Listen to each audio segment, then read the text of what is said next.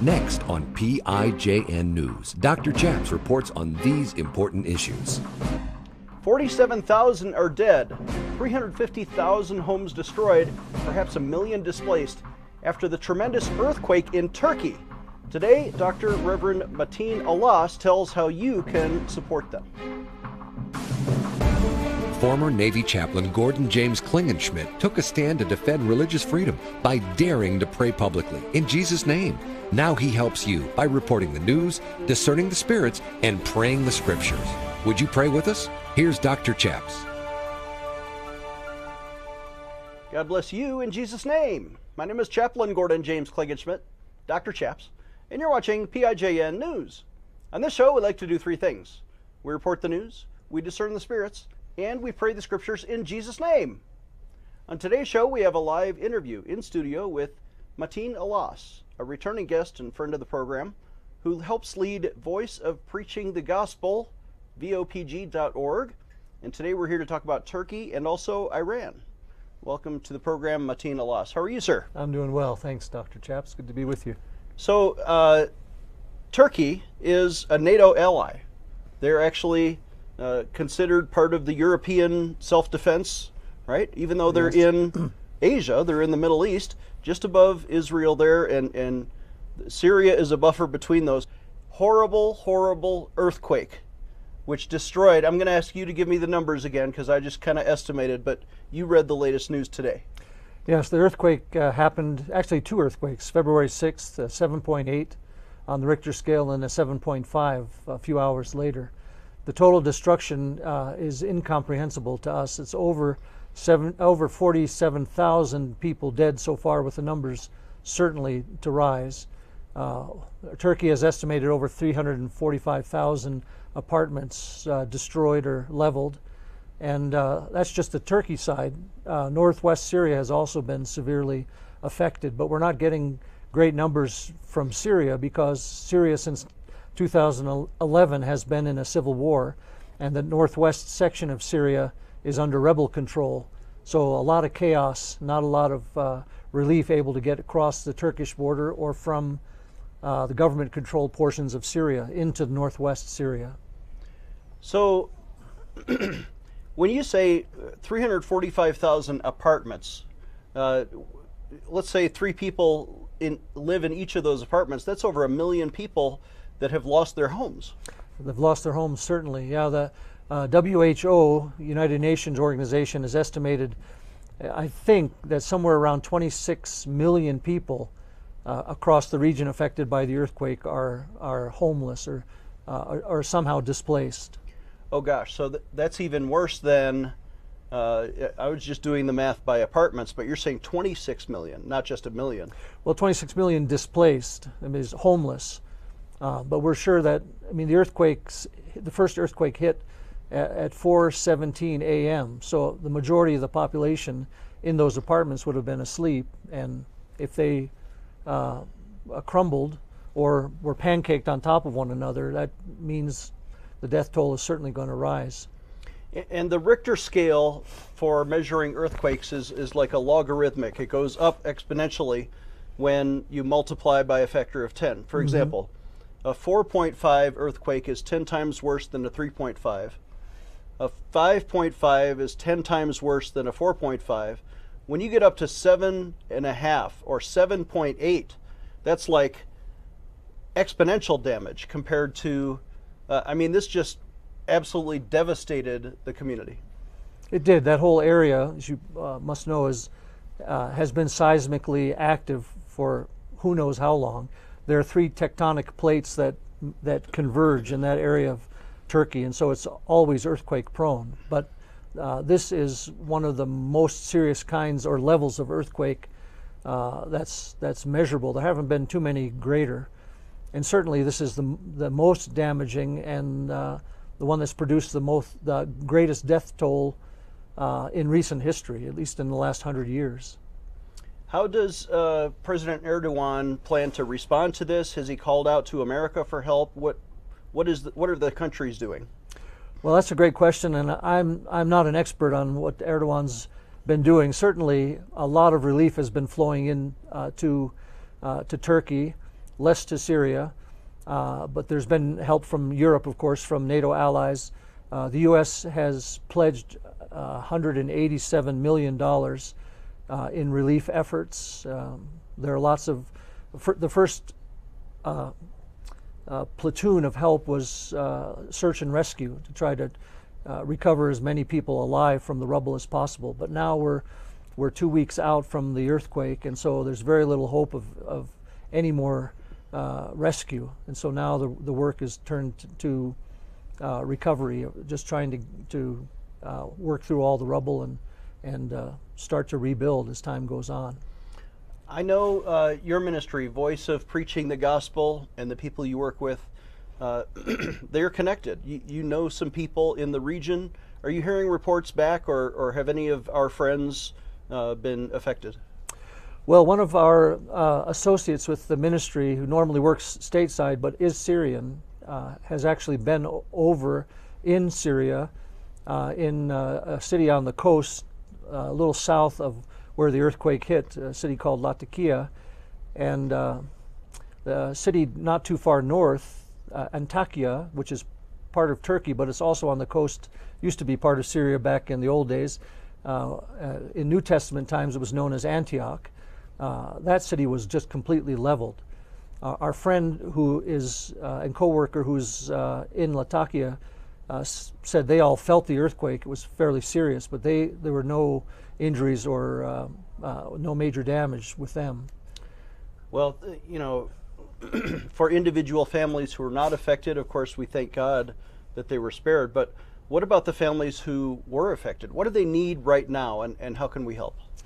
What they need most is protection from the elements. Of course, it's winter time, so the temperatures are below freezing even during the daytime in the northern Syria and southern Turkey. They're below freezing, and so they have no protection, no place to go.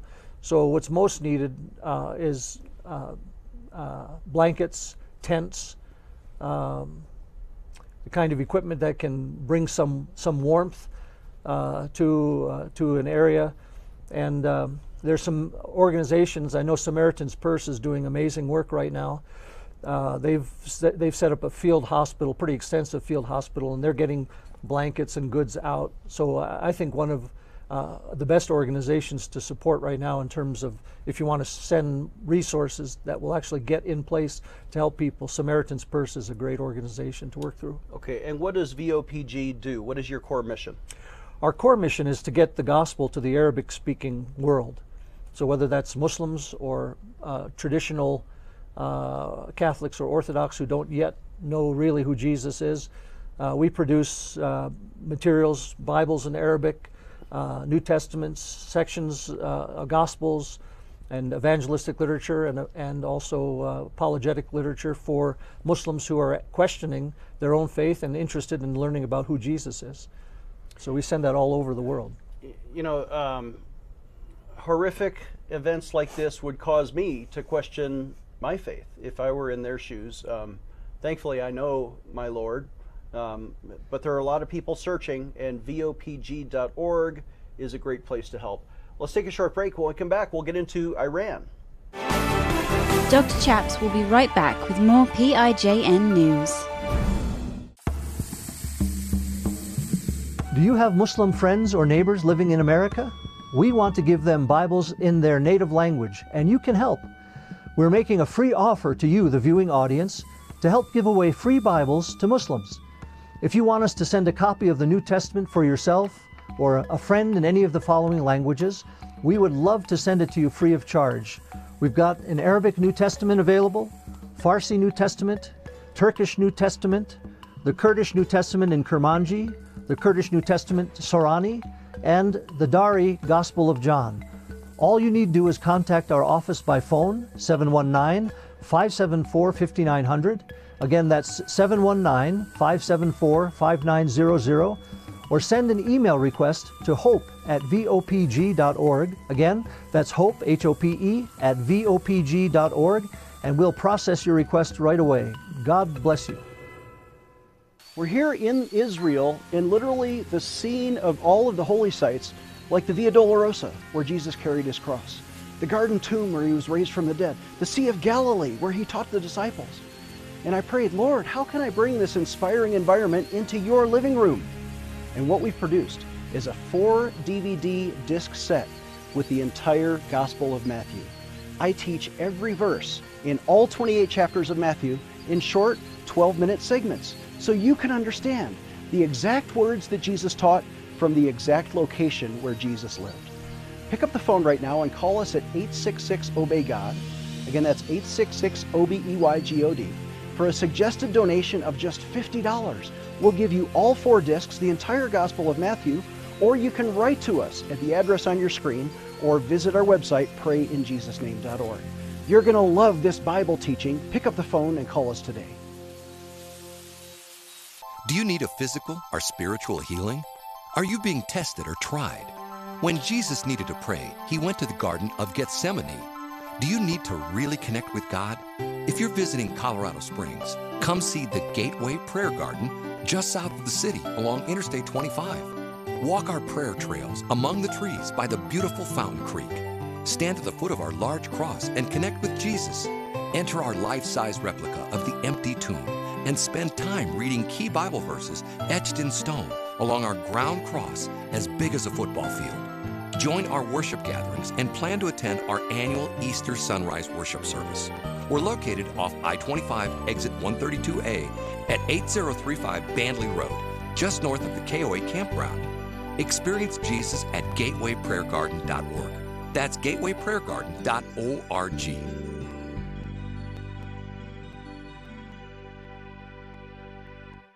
Empowering you, the grassroots activist. Here is Dr. Chaps. Welcome back. I'm Dr. Chaps, joined again by Dr. Mateen Alas, who is with Voice of Preaching the Gospel. vopg.org is the website. Mateen, you were talking about Turkey and Syria. Are there other countries that were immediately affected by the earthquake, or just those two? Those two were hit the hardest. Northern Iraq and Iran as well felt the earthquake, but it was nowhere near as intense as it was right on the near the epicenter. So politically, over the past couple of decades, America's had an unusual relationship with Iraq. After the Iraq War, in fact, I'm a Operation Iraqi Freedom veteran. I was a Navy chaplain on a ship that was engaged in that conflict back in 2003. What has changed in Iraq? Now they have sort of a democratic government, but they voted in Muslim extremists who are persecuting the Christians in the north. Well, yeah, Iraq is a very complicated situation because over its history, it's contained 3 major different groups of individuals. All of them would consider themselves Muslim, but you have, of course, the Sunni minority. Saddam Hussein was a member of the Sunni sect of Islam, and that minority, of course, lorded it over and persecuted the Shiite majority. Then you have, those are both Arab groups by and large, but then you have in the north the Kurds. The Kurds see themselves mostly as Sunnis, but sociologically, they're very different from the Arab people. So you've got 3 different people groups who are sort of vying for their own agendas, and it's been awfully tough to try to bring them together. Saddam Hussein did a good job bringing them together because he ruled with an iron fist, and nobody dared to oppose him publicly. But now it's a mix. The Shiites are back in charge, but there are all sorts of groups within those 3 major groupings who have their own agendas. So you still have Al-Qaeda working in there, you still have ISIS working in there. They're all trying to foment unrest and overthrow the government to install their own kind of regime. They want sort of a theological empire, and they're working against what has become a pseudo-democracy in Iraq, because they want to establish a Muslim sort of messiahship. Talk about the theology of Islam. That's a complicated subject. Right.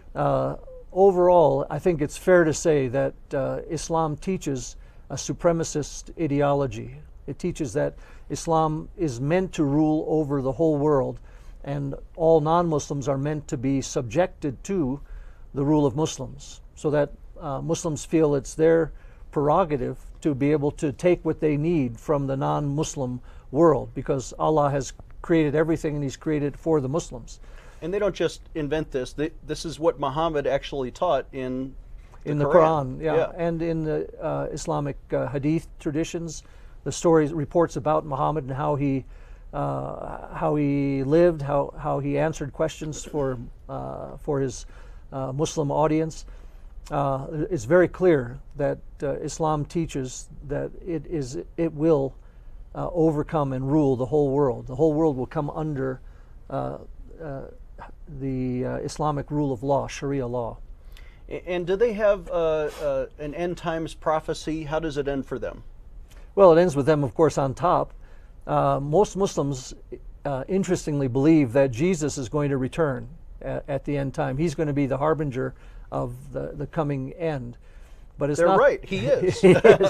But it's not the biblical Jesus who's going to return in their minds. It's the Islamic, Quranic Jesus.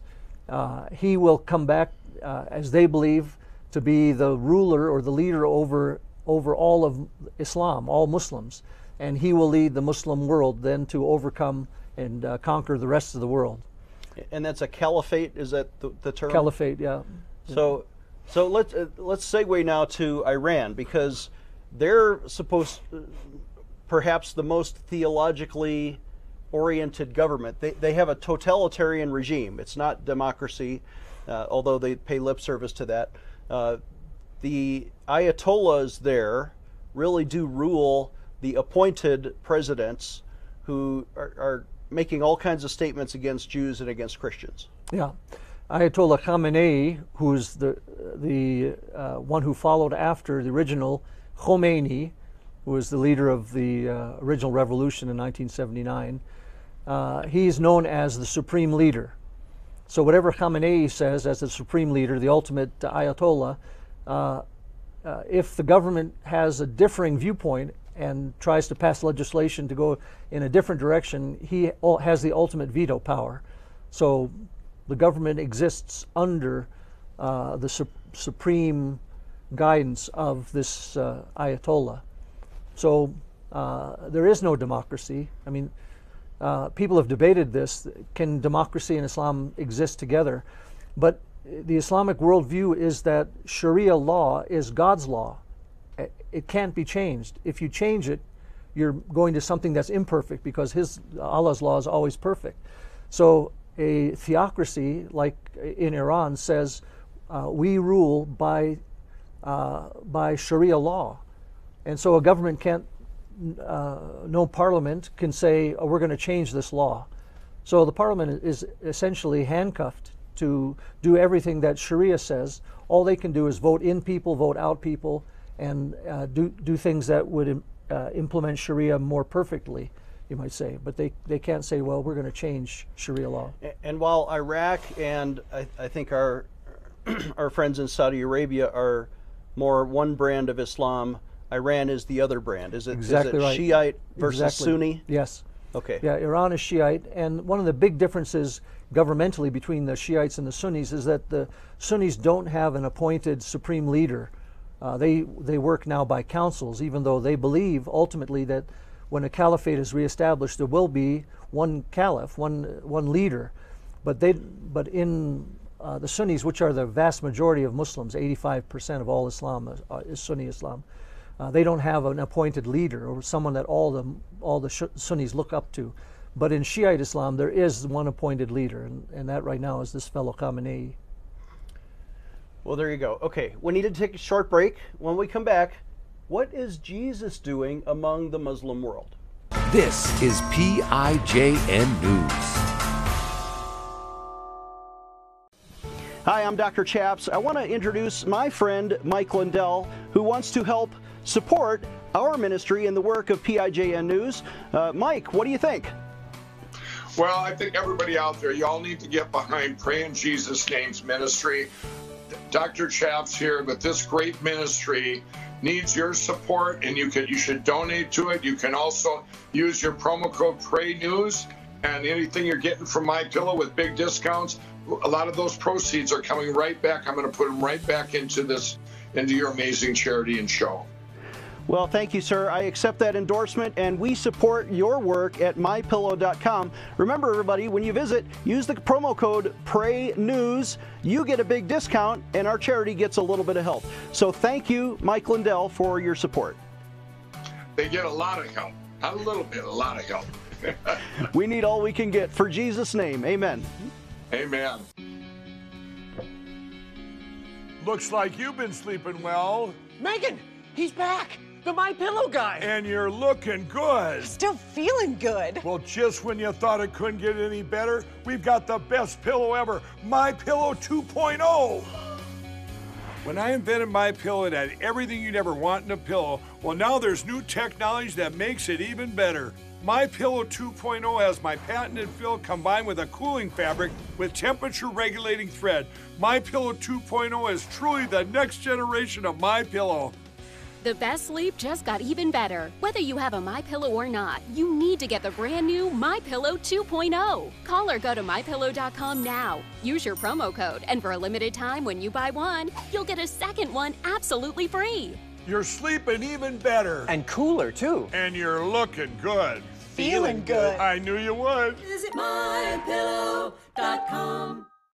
He is the intersection of church and state. Here is Dr. Chaps.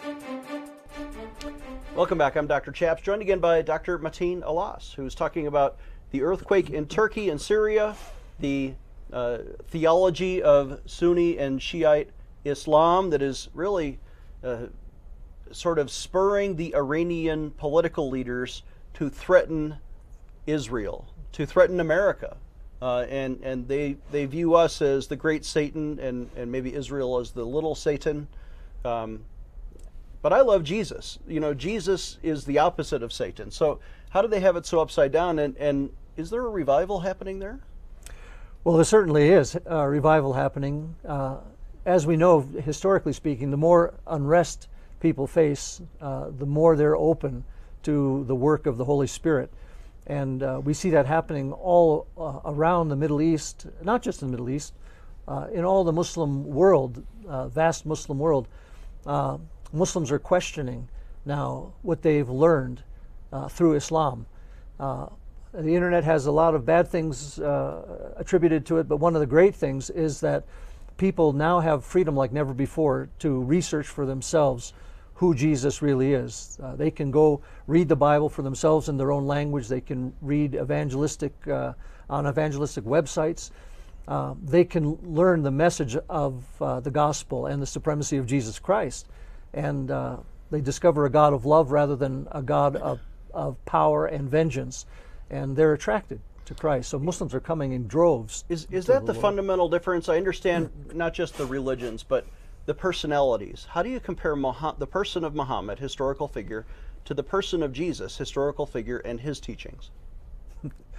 Well, the person of Muhammad, if you read just Muslim sources, is not a very attractive kind of person from a Christian point of view. I mean, he was very thin-skinned.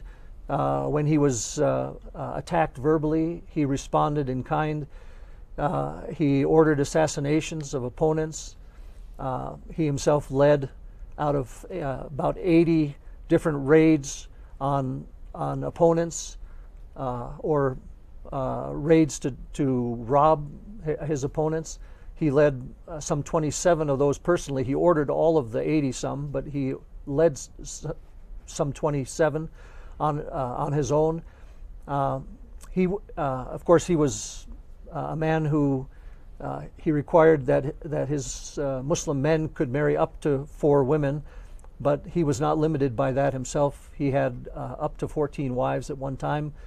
So polygamy is anti-woman, but Jesus was pro-woman. You look at his ministry to women and his message, for example, in John 4 to the woman at the well.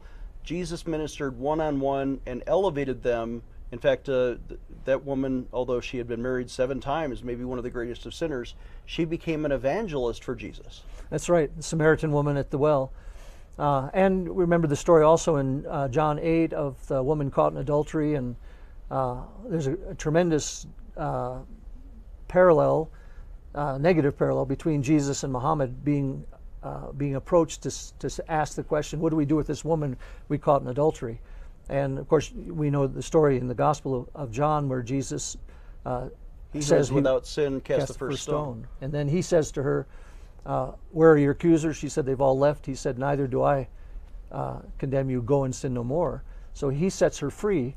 In Islamic teaching, a woman comes to Muhammad saying that she had committed adultery, and she says, what should I do? And they know the penalty, that she should be stoned, and he tries to convince her just to forget about it. She says, no, this is what happened to me. And then so he orders her to be stoned to death. So Jesus and his message is one of mercy and forgiveness of terrible sin. I'm the worst of sinners. Jesus forgave me of a lot of sins and continues to, right? Right. We have just a minute and a half left. Somebody out there is not familiar with Jesus. They're just hearing this message. Maybe they come from an Arabic background. Would you minister to them and lead them in a word of prayer? Sure. Well, what I would say to you, first of all, is that the God that you don't yet know is a God who created you, who knows you inside and out, who knows what you've been struggling with and how you've fallen in the past. But he is a God who loves you beyond what you can imagine now. And he is a God who offers you forgiveness. He's a God who came himself into this world in the form of a human being as Jesus, and suffered and died for your sins so that you could be set free. All you need do is turn to God, confess your sins, embrace what Jesus has done for you, and you can know the freedom and new life that God offers you, eternal life. So let me pray, if I can, for you. Gracious God, we appeal to you on behalf of all those who are watching at this moment. We ask you to shower upon them your blessing, to relieve them of their guilt and of their sense of futility in their lives. Show them how much you love them. As they open their hearts to you, Lord, flood them with the gift of your Holy Spirit. Free them to live for you and to become ambassadors of your love to those around them. And we ask this all, Father, in Jesus' name. Amen. Amen. Our guest has been Mateen Alas, their website, vopg.org. Our website is PrayInJesusName.org. Please donate when you visit PrayInJesusName.org. If you need prayer or if you just prayed with us, pick up the phone and call our prayer line at 866-OBEY-GOD. That's 866-OBEY-GOD. It's free. We'll see you next time. Dr. Chaps needs your financial support to stay on the air. Would you please send your best financial donation today? Please visit PrayInJesusName.org to donate online. Or you can mail a check to Pray in Jesus' Name Ministries, Post Office Box 77077, Colorado Springs, Colorado 80970. You can also call us toll-free right now, 866-OBEY-GOD. That's 866-OBEY-GOD. Please sign up for our free emails at PrayInJesusName.org. Again, that's PrayInJesusName.org.